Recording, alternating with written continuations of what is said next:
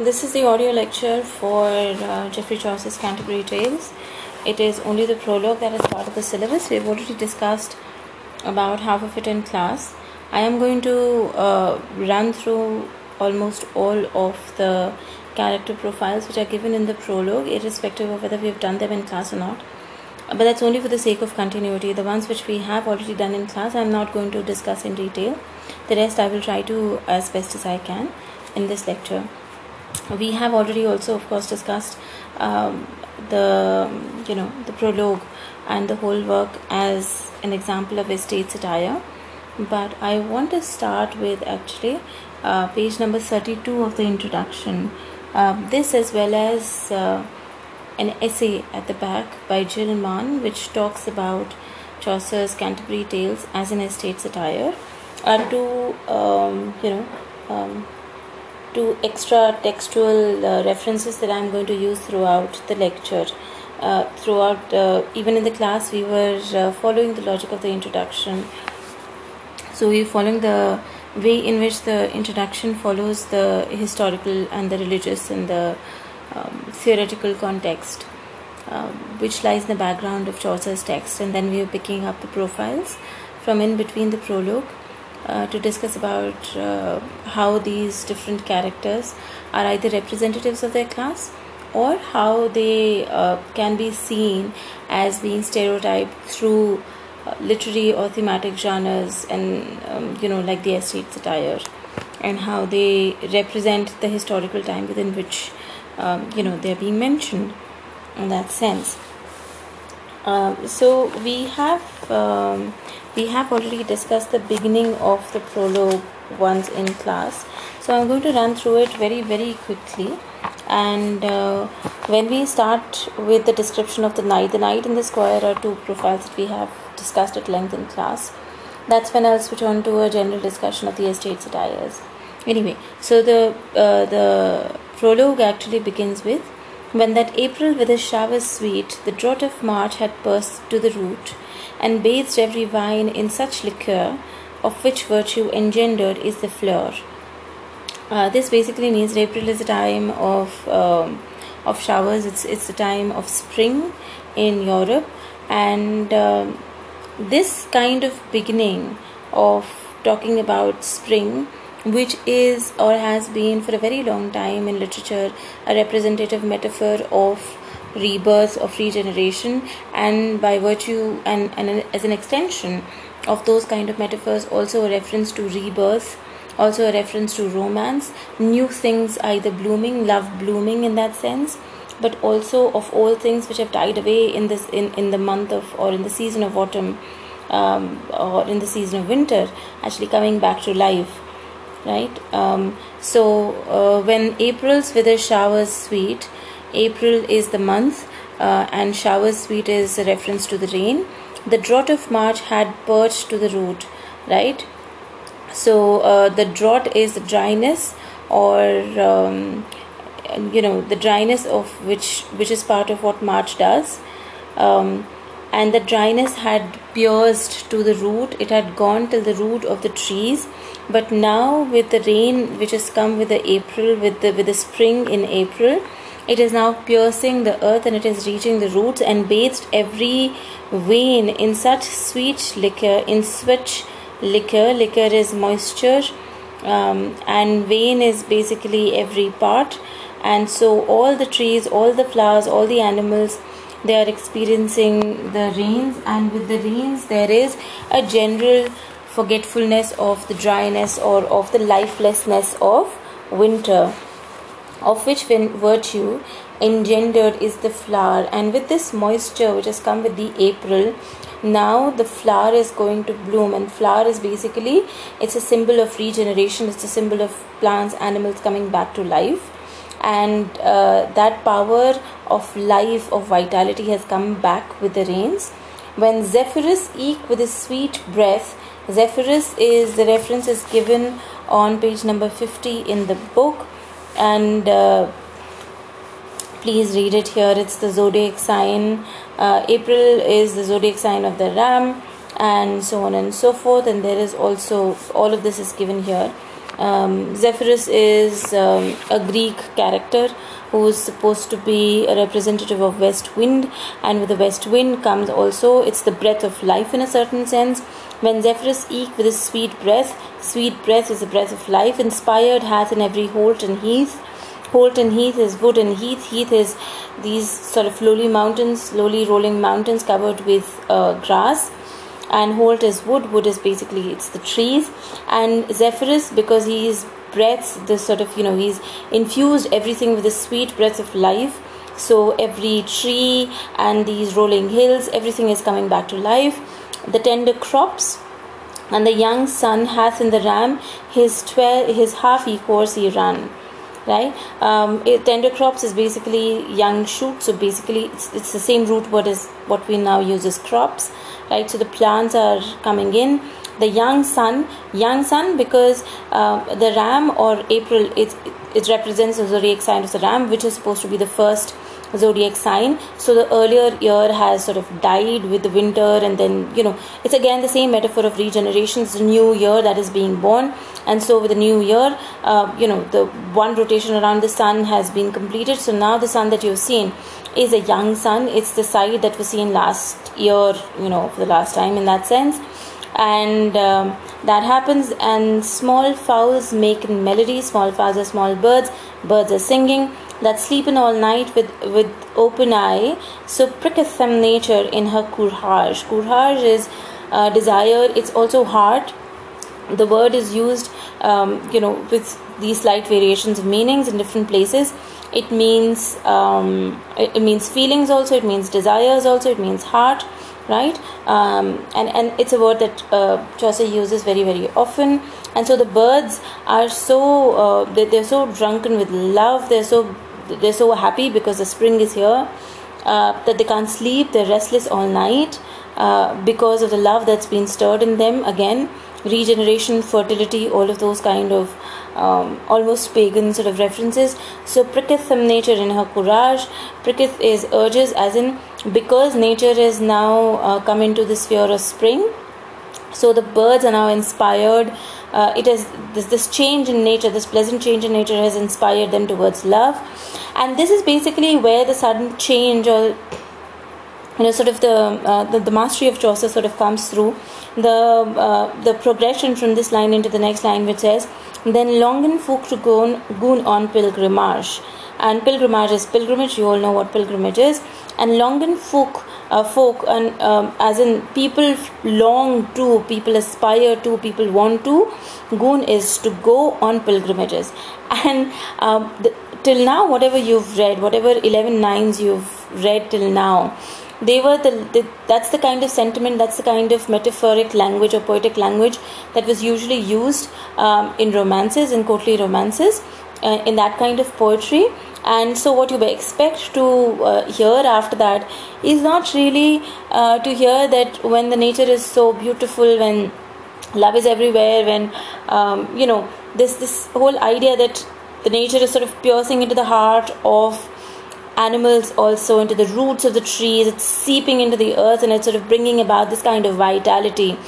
Um, you know you expect to hear a courtly love romance between uh, people after this kind of an introduction but chaucer sort of turns it around and he says and this is the kind of time when people long to go on pilgrimages. It's actually not usual for these kind of texts to begin like that. So because when you say that people go on pilgrimages that squarely puts it either into the realm of uh, devotional uh, literature, literature about scriptures, right uh, or it puts it into the uh, framework of um, estate literature. And chaucer does not really follow the course of either of those two. We're going to discuss that as well. And palmares for to seek in strange sand palmares are basically pilgrims who seek strange strands strange strands or strands um, strands is still used in um, in uh, contemporary English, and uh, basically uh, this is a time when folks go on pilgrimages and they go to foreign shores, different places to go on pilgrimages. To fern halves couth in sundry lands. Halves, uh, and this basically means that shrines in different parts. So this is medieval Christianity was, um, you know um, religion was a very, very, very big part of how people lived. We have discussed this in class. I will perhaps discuss this a little bit throughout the lecture as well. And especially from every shire's end, shire is a county. Of England to Canterbury, they went. So he's saying that this is a time when people go to different places for pilgrimages. Sometimes they go to foreign lands, but they specifically and especially go to Canterbury um, from every county in England. The holy blissful martyr for to seek. The holy blissful martyr is Thomas Becket, whose shrine is at Canterbury. Uh, that ham, that him hath helpen when that they were seek. That him is them, that them had helped. So the the syntax um, is slightly different in medieval English, of course. Uh, but if you read it carefully, if you read it in the correct way, I think you can connect it with a lot of contemporary words. So the so the meaning is though not not so very distant. That him had help, holpen when that they were seek. So whenever they wanted help, whenever they sought, whenever they would seek help, uh, the Saint of Canterbury, Thomas Becket, helped them. Uh, befill that in that season on a day and now from the general sort of background um, as to when the story is taking place now the narrator comes on to uh, the specific characters and the specific instances. Before it happened that in that season of pilgrimages when people go on pilgrimages on a day in southwark at a tabard as i lay so in southwark which is a place in england at the tabard inn as the narrator is sitting there ready to wend in on my pilgrimage ready to wend in is uh, ready to set out, ready to start on my pilgrimage to Canterbury with full devout courage. This is another version of the same word that we've read earlier on uh, in line number 11 so pricketham nature in her courage. That was line right? So it's the same word. And here the word actually means feeling. That's what i was saying. So there's this whole spectrum of meanings which is associated with this word and Chaucer uses it again and again and you know that's that's another way in which you can sort of see how um, semantics is sort of changed and it helps uh, to build up different layers of meanings.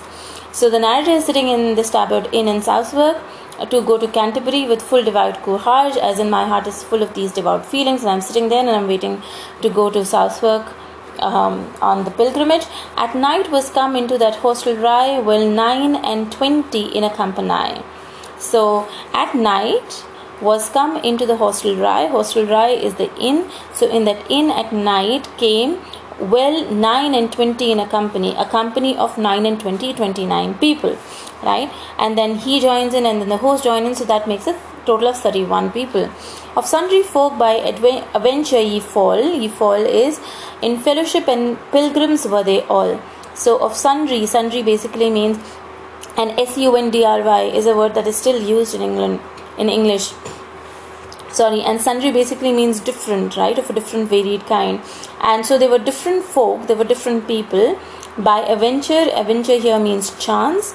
They they had fallen together by chance in fellowship as in they came together as a group they became a company together uh, by chance because they were all pilgrims.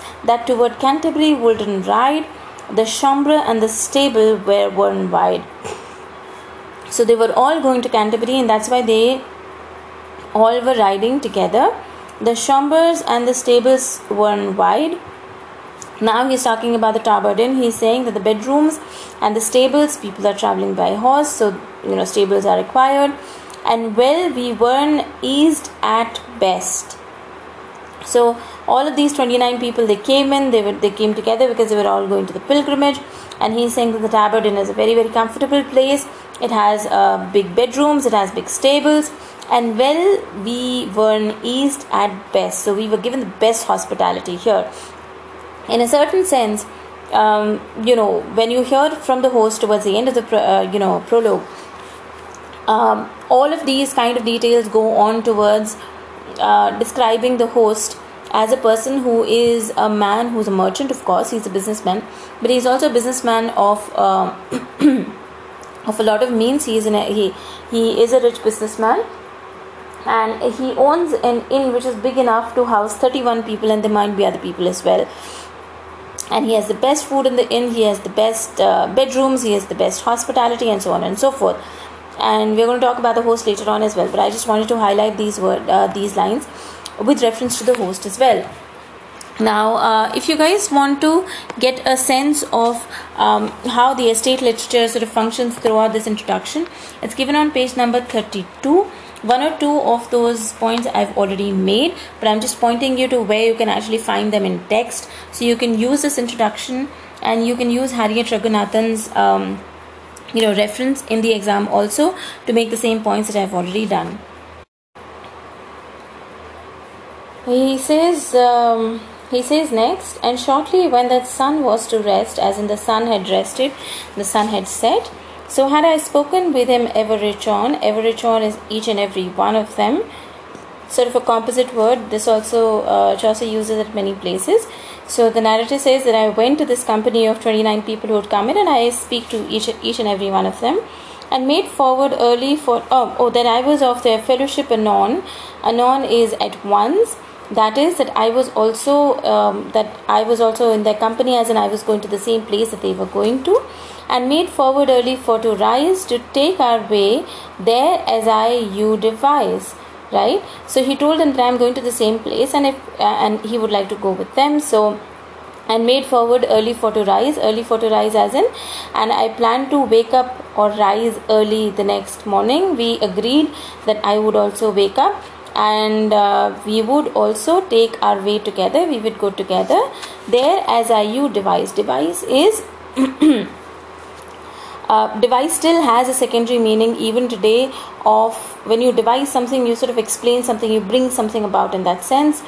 Um, so that is basically what he's saying. So i will tell you the narrator is saying i will tell you how our journey actually went from there onwards um, one small thing that i want to talk about before we actually uh, sort of plunge headlong into the uh, prologue uh, that chaucer uses this sort of example of the or, or he uses the setup of the pilgrimage in a very very shrewd and a very intelligent manner.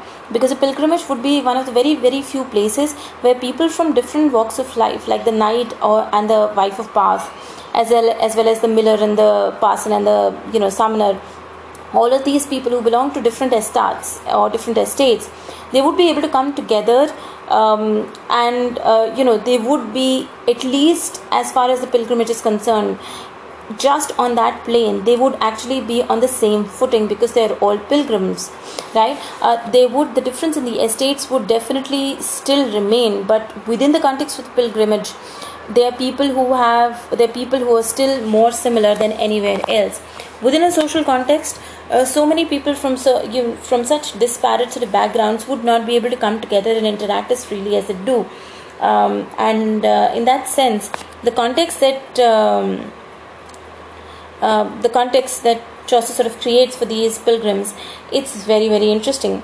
He goes on later to say, but nathless, which is nevertheless, while I have time and space, ere is before, ere, ere is still used in English to mean before or something that comes, um, you know, sort of, it, it precedes something. Uh, but nonetheless, while I have time and space, so he's saying, while I have time and space, of course, he's a narrator, so he's all the time and space. I have the opportunity. Before that, I further in this tale pace. Pace is move, proceed, right, walk. So he says, before I go forward in this tale, before I tell you what happened when we started on the pilgrimage, me thinketh it according to reason, it uh, to tell you all the condition of each of them, so as it seemed me, and which they were, and of what degree and eke in what array that they were in, and at a knight, then will I first begin.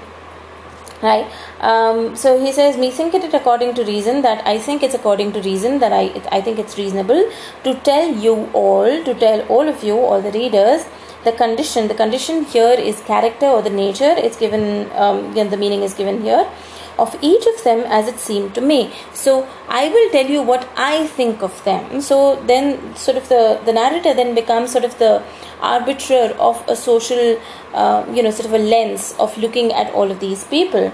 And eke in what array? Eke is also again a, you, a, a word that you're going to come across very very often. And also in what array? Array is clothes. In an archaic sense, it's still used and eke in what array that they were in, as in what kind of clothes they were wearing. Now, this might seem a little superfluous uh, that uh, the narrator is saying that I will tell you what was their character, what was their condition, and the next thing he says is I'll tell you what kind of clothes they're wearing. But clothes in medieval, uh, um, you know, England or medieval Europe in medieval times uh, much like today, but uh, perhaps slightly less stringently so, was a reflection of the kind of uh, was a reflection of the kind of social and economic position that people belong to.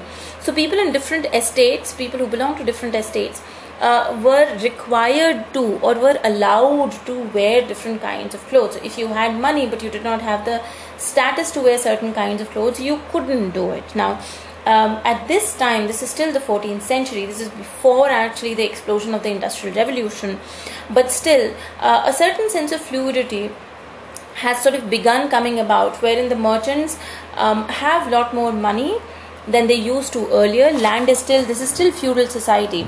So for those of you who were there in class we did discuss that you know this transition from feudal economy which is economy which is based on land where the basic value of the society basic economic value is measured in terms of in the parameters of land. So people who have more land will have more power will have more money and when i say power i mean more prestige more political power more social power and so on and so forth right so um, from here, uh, we move on towards the Industrial Revolution when uh, capitalism becomes sort of, you know, the, the main political, economic, and social system.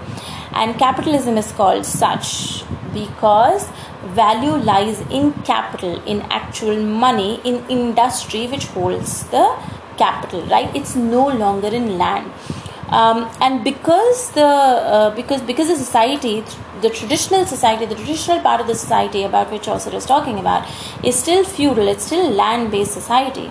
So, um, you know, at this time, and Raghunathan sort of uh, does talk about it later on in a couple of uh, different. Um, profiles. Uh, the merchant, for example, is one such profile. The Franklin is another uh, wherein she talks about um, and the uh, the doctor of physics i think if i remember it correctly he is another person like that. So all of these are people who have been able to buy some land. The sergeant at, at law definitely does that which is very very uncommon still. Land is the basic sort of value in society. Land is the basic uh, measure of value and measure of economic worth in the society so the law states at this time that land cannot be bought and sold freely. Just because you have money, you would not be able to buy land. Um, land is usually entailed from one uh, sort of male um, child to the next male child. If there are no male children, then it would move on to the next male relative. Uh, so it's patrilineal in that sense. But land is not a commodity that can be bought and sold um, without an aristocratic or without a social estate in a certain sense license attached to it. So um, in, in that sense um, you know uh, these are people um, who wear their estate who wear their socio-economic status on their bodies. For example a lot of the characters within the prologue have very short cropped hair. They're very short hair. And short hair was a symbol of servility of one being a servant. So when you look at them from a distance you would be able to tell that these are people who belong to the uh, lowest estate uh, which was the third estate which is uh, which is which grouped all the people who had to work for a living as opposed to the knight or the squire who belong uh, to the aristocratic estate, right? To the estate, um, and the aristocratic estate is basically the people who have to f- who fight for a living, versus people who pray for a living. That's the second estate, and perhaps the religious estate is the most important and the most powerful one. So, the par- the pardoner, the prioress, the clerk, the uh, you know, um, all of these people who are associated with the church they are the people who pray for a living and that's how the estates are divided into three parts people who fight people who work people who pray and people who work are the lowest in the hierarchy of course. Similarly uh, you know the guildsmen uh, the webb and the uh, miller and um, the webb and the other four people right? They are not allowed to have arms. They're not allowed to have knives or bucklers. Uh, which have been sheathed in or which are decorated with silver. Only copper is allowed to them. So when you look at a person from a distance, the uh, you know you would be able to tell which estate to, they belong to or what their profession is at least largely or broadly the knight is still wearing his chain mail which is sort of the kind of chain armor which knights would wear to uh, these crusades we've talked at length about the crusades the christian crusades in class so I will not go into the uh, into a detailed discussion of that. Similarly, uh, the monk is supposed to wear a hood to represent that he is sort of uh, you know his head is covered in reverence, but at the same time also that he is he is not able to and the hood was supposed to be so low that the monk is not able to see anything else. So he's cut off he's cut off his vision from the world in a certain sense. But of course, what the monk does and what he doesn't do is, uh, is it's a different thing. But you could look at people's clothes, their array, and you would tell exactly which estate they belong to. But also, very interestingly, and this is how Chaucer uses this, for people who did not conform to the stereotypes or the rules of their estates, it was very easy to see that they were doing so just by looking at the clothes that they were wearing and the kind of, um, you know, uh, the kind of leniency that they um, they took in um, this kind of non-conformity. People who had money but not allowed to wear gaudy clothes would still do so. Um, some of that you can see in the wife of bath as well so anyway coming back to what we were talking about which is why this discussion of their clothes is very important. It's also very representative and very symbolic and at a knight then will i first begin. So he begins with the knight. And um, this is very interesting because towards the end of the prologue when the narrator says now i've discussed everybody. I've told you what the host looks like. I've told you what the 29 pilgrims look like and so on and so forth. And he says the host uh, towards the end of the prologue says let's have a storytelling contest. Everybody will tell two stories on our way to canterbury and two stories on our way back. And whoever tells the best story i'm going to be the judge of that. The host says that he is going to be he is going to be the judge whoever tells the best story is going to be um, you know uh, rewarded with a lavish feast back at the Tabard Inn. When they come back, the host agrees to go with them. Uh, the host is the, I think I have already said that, the host is the owner of the Tabard Inn, right? That's why he's called the host. And uh, so the host says, let's pull out straws. And this was, uh, you know, you have like a, uh, you hold a, a lot of straws in your hand, and whoever pulls out the shortest straw is the one to go. So you uh, measure the length of straws in your hand, and then you know who goes first, second, third, fourth, fifth, sixth, and so on and so forth, right? So to figure out who's going to tell the first story, that's what the host does. And there also, it's the knight who gets to tell the first story. So in estate literature, it was very, very common. There are two very important things about the estate literature. You'll find both of these details on page number 32. And I would also suggest that you read Jill Mann's essay. If I have the time um, and if I have the bandwidth, I will I can perhaps make another recording for her essay as well. It's a very, very important essay. So, two important characteristics of the estate literature, both of which we've discussed in class, however. Um, one is, of course, the fact that uh, the estate literature keeps in mind the hierarchy of the estates. So, people um, who appear in estate literature, if there are, uh, there'll be a whole range of people. Um, you know, gathered together under different circumstances. In Chaucer, it is the circumstance of the pilgrim pilgrimage.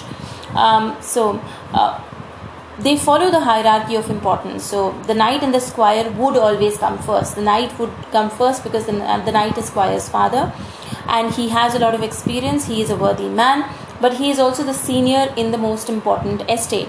Then would come all the characters within uh, within the clergy who are associated with the church. And then would come all the people who belong to the third estate which is the estate of people who work. Right? Um, so chaucer makes a very interesting kind of so um, interesting kind of uh, chaucer's take is very interesting in this regard in the sense that he begins with the knight in both the instances both in the prologue as well as in the main text. He begins with the knight almost as if hinting that he is going to follow the norms and regulations of the estate satire but as soon as that is done he sort of pulls back and he upsets the whole expectation and the whole um, you know the the decorum that is expected out of estate um, you know estate satire so the first person whose profile is given is the knight the second person whose uh, profile is given is the squire and the third person is the yeoman. Now, the yeoman belongs to the third estate. He has to live, he has to sort of work for a living, sorry. He has to work for a living. And that's not the correct hierarchy. Similarly, when the knight starts telling his story in the actual main text, and his story is very proper and it's exactly the kind of story that you would expect out of somebody who goes to court and who's a part of the courtly system of courtly decorum. He tells a chivalric courtly love um, you know romance story. And um, he's very rudely interrupted by the miller who's absolutely drunken. And um, and hence the whole um, the whole hierarchy is constantly being sort of destabilized. So in one way of looking at it is that chaucer is intentionally not following the hierarchies of estate satire um, to digress um, or to um, you know or, or to set the expectations of the reader in a slightly different directions to say that this is not an estate satire so you shouldn't expect me to do that the other thing that uh, the other way in which this can be read is also to look at it as um, as a criticism itself of the estate satire right? That estate satire by creating this kind of a strict hierarchy imposes a certain kind of inevitability and a predictability um, into the genre which chaucer is destabilizing and saying that we should not take things at face value.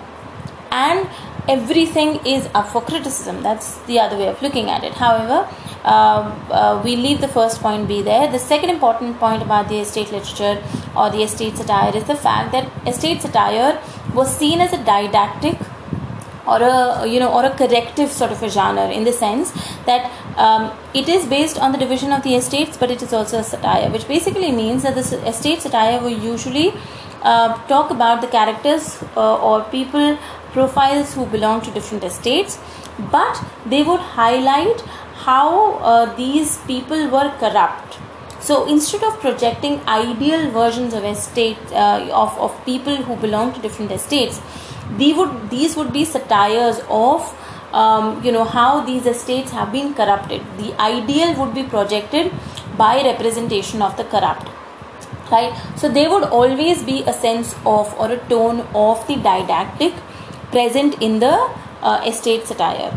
Now, what Chaucer does very interestingly here is that instead of constantly saying this is what the miller did or this is what the pardoner did or this is um, you know what the prioress did and they were wrong because the prioress is very very superficial she's too uh, you know she's too fond of her appearance and a nun or a prioress is not supposed to be so fond of her appearance her uh, her leanings or her interests have to be more spiritual instead of being didactic, instead of being totally preachy all the time, uh, what Chaucer does is that he tries to represent them as is.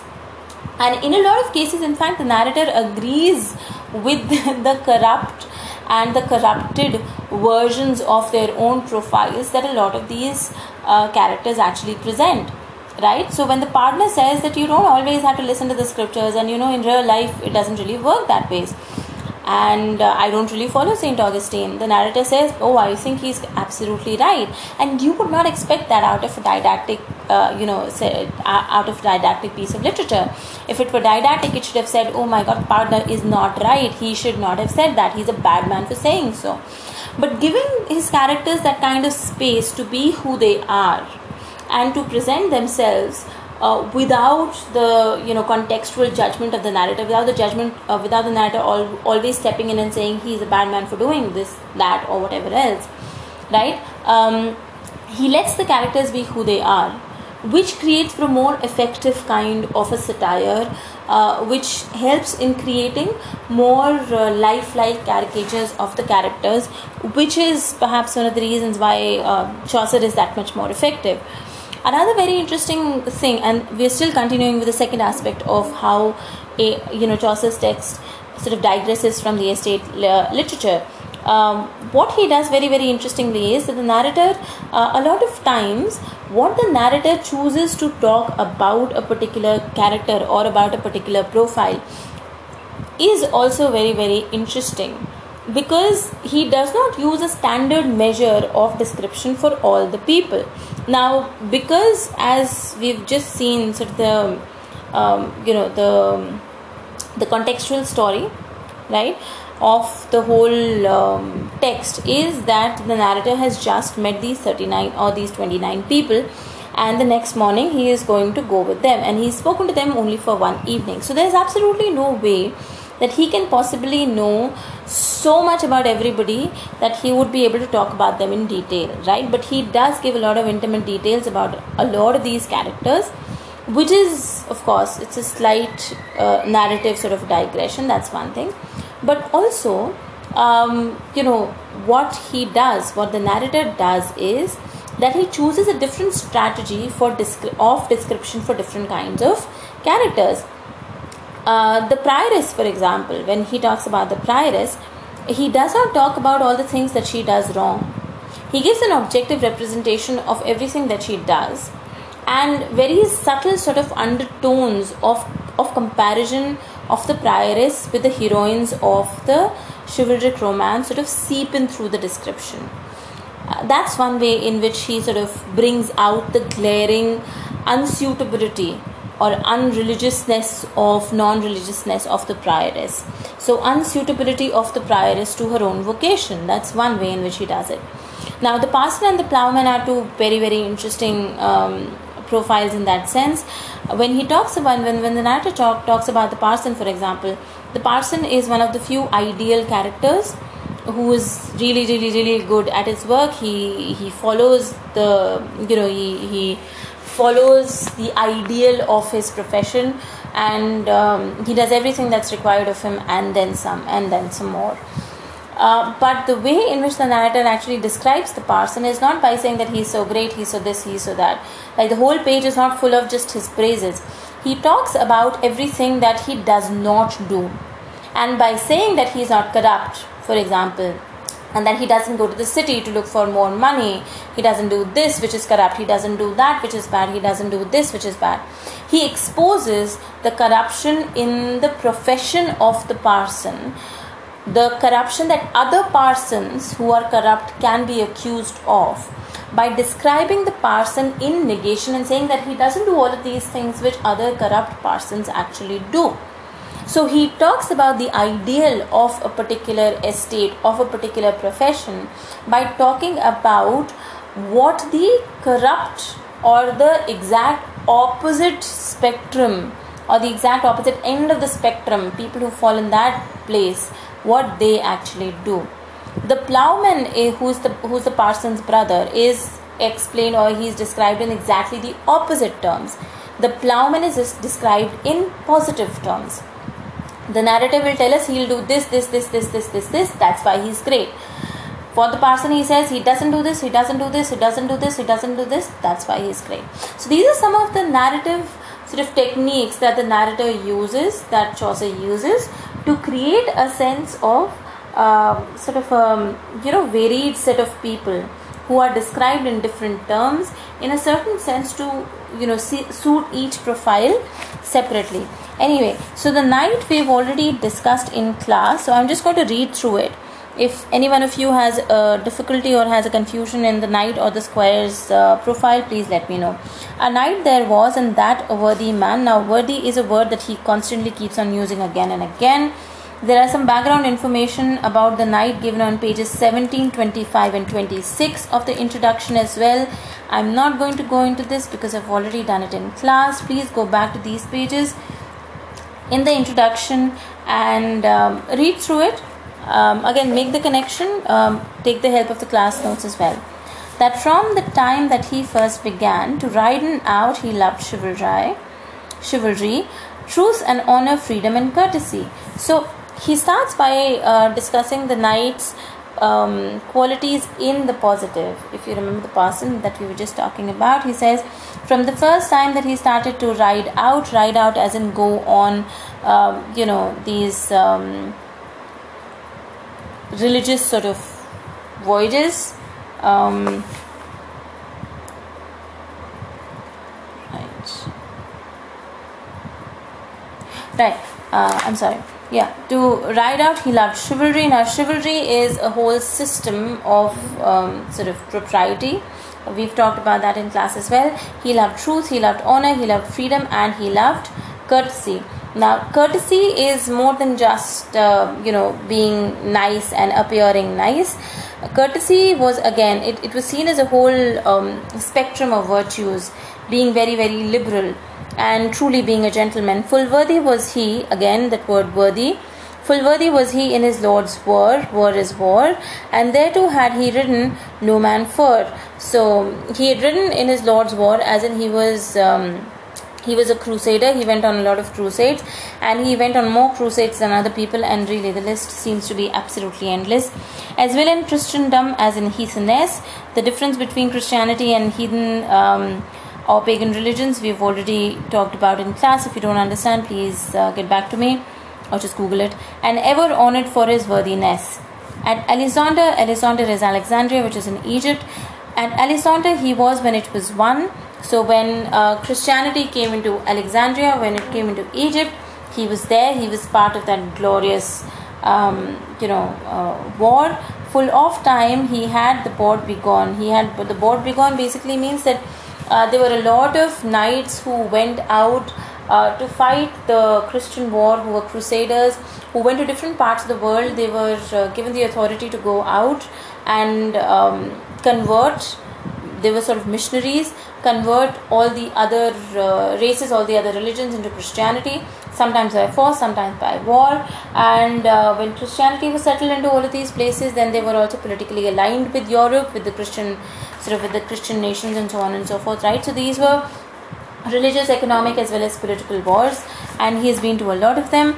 Board begone basically means at the head of the table. So there were a lot of knights who went into the service of the Pope and the king into these uh, wars, and even amongst all of these knights, this particular knight was so great, he was so honored, he was so senior, he was so chivalrous, and he was so courageous that amongst those knights, among those, all of them were courageous people, he was the best of them all as well. So he was allowed the honor of sitting at the head of the table.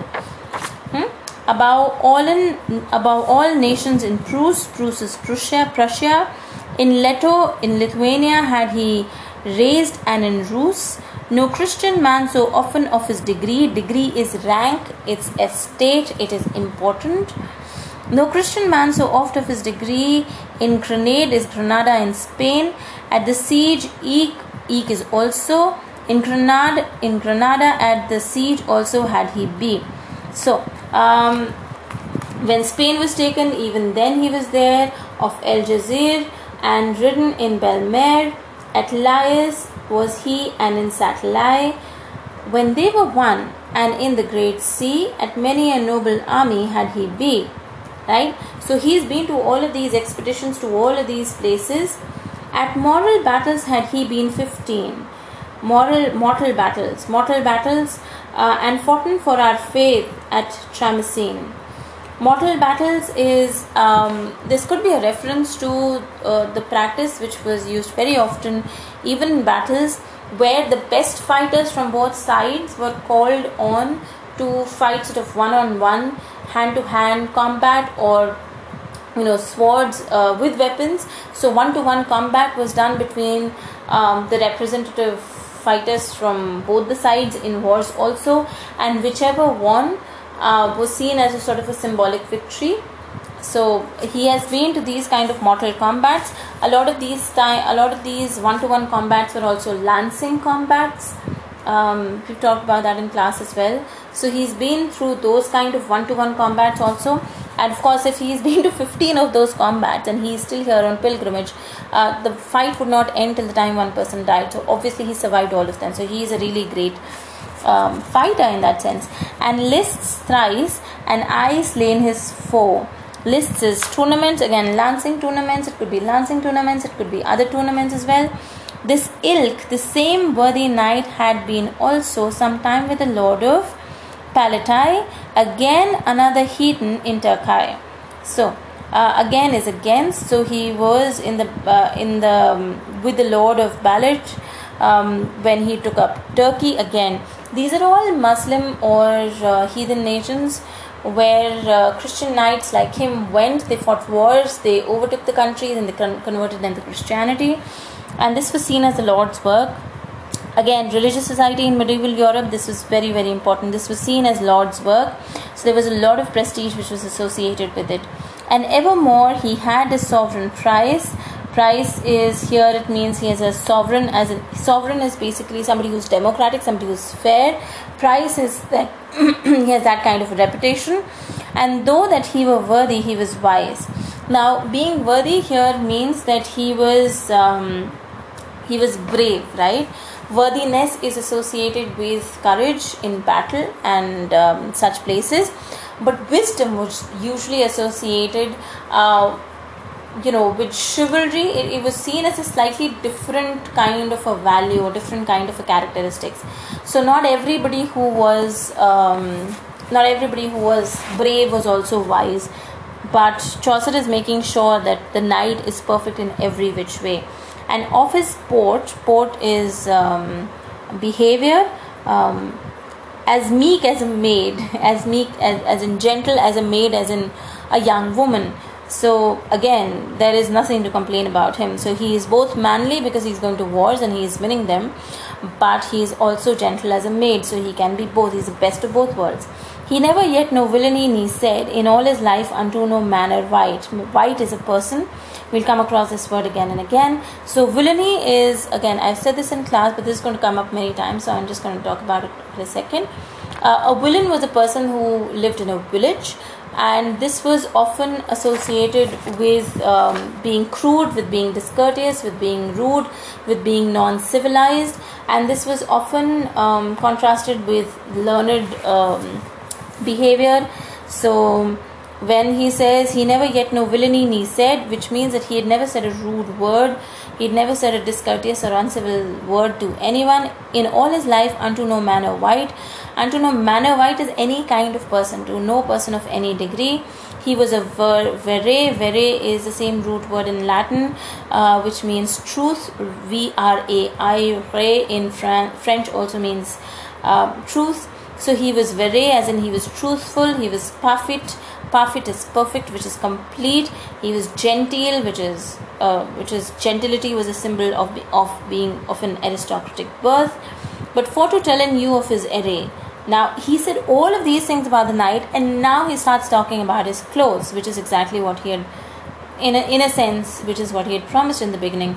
His horse were good, as in he had horses, but he was not gay. And here, gay means it was not loud, it was not showy, it was not, um, you know, it was not unnecessarily ornamented.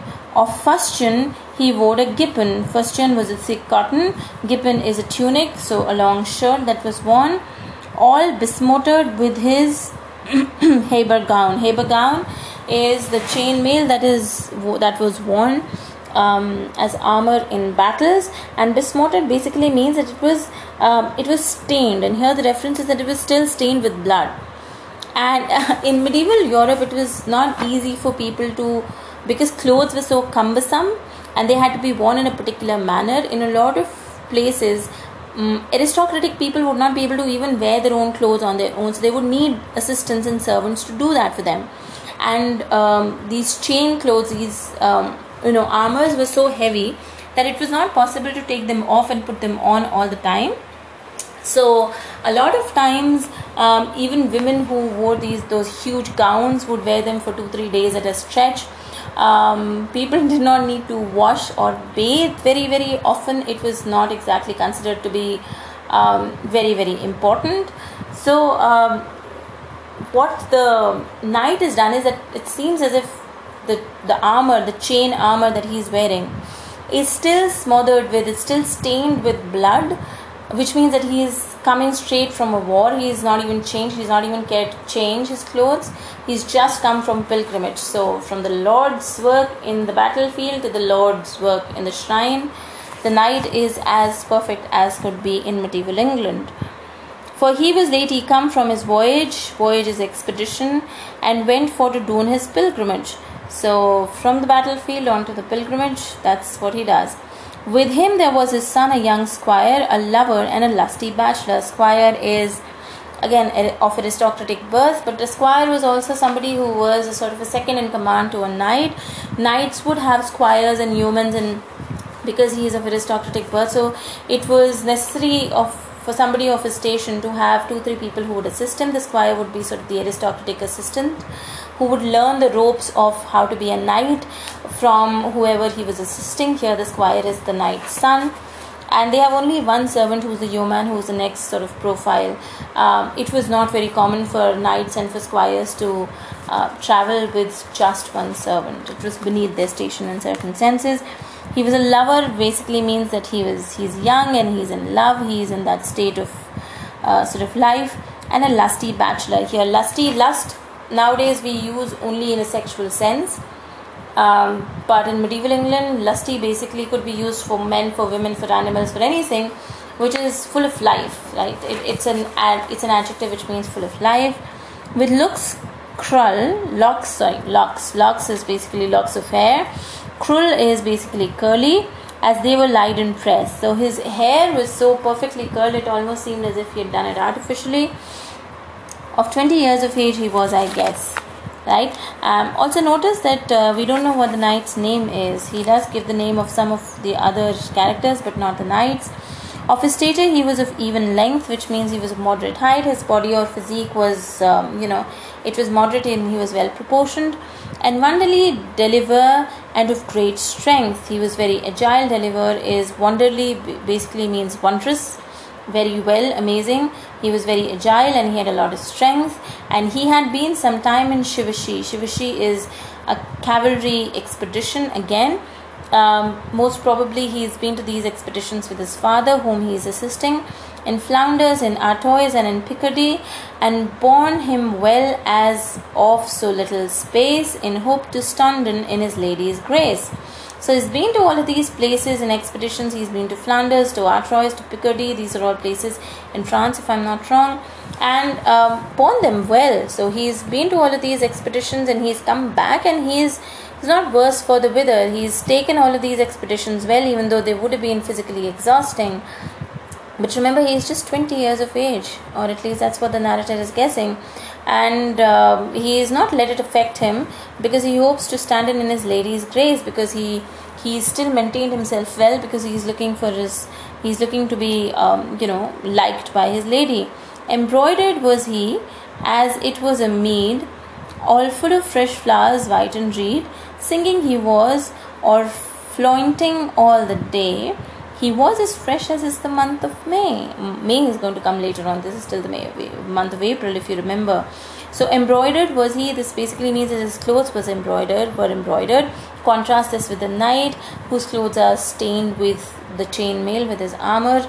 So clearly, the squire is more careful and more, um, you know, um, more concerned with his physical appearance than his father is and uh, as if it were a mead as in just like in a meadow there are which is full of flowers white and red. So his clothes are embroidered with white and red flowers. So of course he's very stylish. Singing he was and playing the flute all day. He was as fresh as is the month of may. Short was his gowns with sleeves long and wide. Well could he sit on horse and fair ride so his gown was short, his sleeves, sleeves long and wide, so he's fashionable, he's keeping up with the latest fashion, and he could sit on the horse and he could ride very well. Right? He could songs make and well indite, just and eke, just basically is jousting, which is a game, and eke is also he could joust, he could dance, he could dance, and well through try and ride. So he could describe as in he could ride things and he could uh, you know he could make songs he could sing songs he could play the flute. So basically he's a very merry kind of person. So so he loved that by the nighter, nighted tale he sleep no more than does a nightingale. Now we've already uh, in the very first 10 lines of the description we've heard that this is the month of april where the nightingales can't sing uh, they can they can't sleep because you know because there's this they're so struck by the season they sing all night for love. And that's the same kind of image that is given here. It's not necessarily a sexual image. When he says he was so um, so hotly he loved that by the night a tale that all night he slept no more than does a nightingale. He stayed up all night um, the reference uh, would not necessarily be sexual. Courteous he was lowly and serviceable and carved before his father at the table. So he is accompanying his father not as his son but as a squire so he would courtesy very low. He would be of he would be willingly service his father. As his master as somebody who's teaching him the ropes of how to be a knight. And um, he would carve uh, in front of his father before the table. So the squire was supposed to do all of these things for the knight of whom he was the apprentice so he's doing all of his duties very well and yet he is also a playful um, you know a jolly sort of a fellow. So this is another one of those positive sort of um, profiles that chaucer brings for us. Right. Let's just finish the yeoman. A yeoman had he and servants no more so the uh, a yeoman had he. So this is about the knight. The knight had a servant um, a yeoman and namo is no more. And that time for him list rides so. Uh, because at this time it pleased him to ride only with one servant and he was clad in coat and hood of green which means that he was a forester. The description is given on page number 56 please see it. A sheaf of peacock arrows, peacock, peacock arrows bright and keen under his belt he bore full thriftily. So he is a forester, he is a yeoman, he does a lot of odds and ends jobs for both the squire as well as for the knight and he's very good at his job. So he has a whole uh, sheaf of arrows which are bright and keen as in they're sharp which is me which means that they are well maintained the yeoman is good at his job, and under his belt he bore full thriftily. Well, could he dress his tackle yeomanly? Yeomanly is a word that Chaucer actually invents. It didn't uh, exist before this, and um, uh, Chaucer, the narrator, says that he can dress and he can keep and he can maintain his equipment very, very well. It's very obvious that uh, he can do this. His arrows drooped not with feathers low even the arrows which are not usually used except for out of outside of combat right but even so even on a pilgrimage if you look at his arrows the feathers would not be drooping so he keeps them in good service and in his hand he bore a mighty bow. The mighty bow would be a reference according to Raghunathan to the six foot long bow which was specifically English. It was very very common for yeoman and foresters to carry these a not heed, which means close cut hair, had he with a brown visage. Again, a brown visage or, or, a ruddy visage would mean that somebody who's outside, who's in the sun, they get tanned. So it was a symptom of, or it was a representation of somebody who works for a living. So somebody who belongs to the third estate. Short cropped hair, I've already told you, is uh, is a symbol of somebody who is in the service. Again, both of these physical features show you that he is a he's he's part of the third estate. And by his side, a sword and a buckler. A buckler would be a small shield, and on that other side, a gay dagger. Gay here means ornamented, something that is decorated. So he was carrying a, deck, uh, a dagger, a sword, a buckler, arrows, six foot bow. You can imagine what he looked like. Harnessed well, uh, which means that his he has a good horse. Again the kinds of horses that people carried that also was representative of how much money they had. So he is harnessed well he has a good sturdy horse. And sharpest point of spear a christoph on his breast of silver shone right? Uh, the christoph is um, as in a medal of Saint Christopher, who was the patron saint of foresters and travelers, and silver basically means that it's expensive uh, which means that he has uh, at least some money. A horn he bore, bore as in he carried. Uh, the baldric was of green and uh, he carried a horn also. The horns by foresters were used for many things, like even for drinking water and so on and so forth. It, it was also it was also a symbol that he is uh, caught and killed something of you know and they carry the horns along with the baldric or the sling or the belt his belt was also green his clothes are also green basically means that he's a forester through and through. A forester was he soothly as I guess, right? Soothly is truly, and that's what we've been talking about. I'll start with the next um, profiles uh, in the next audio lecture.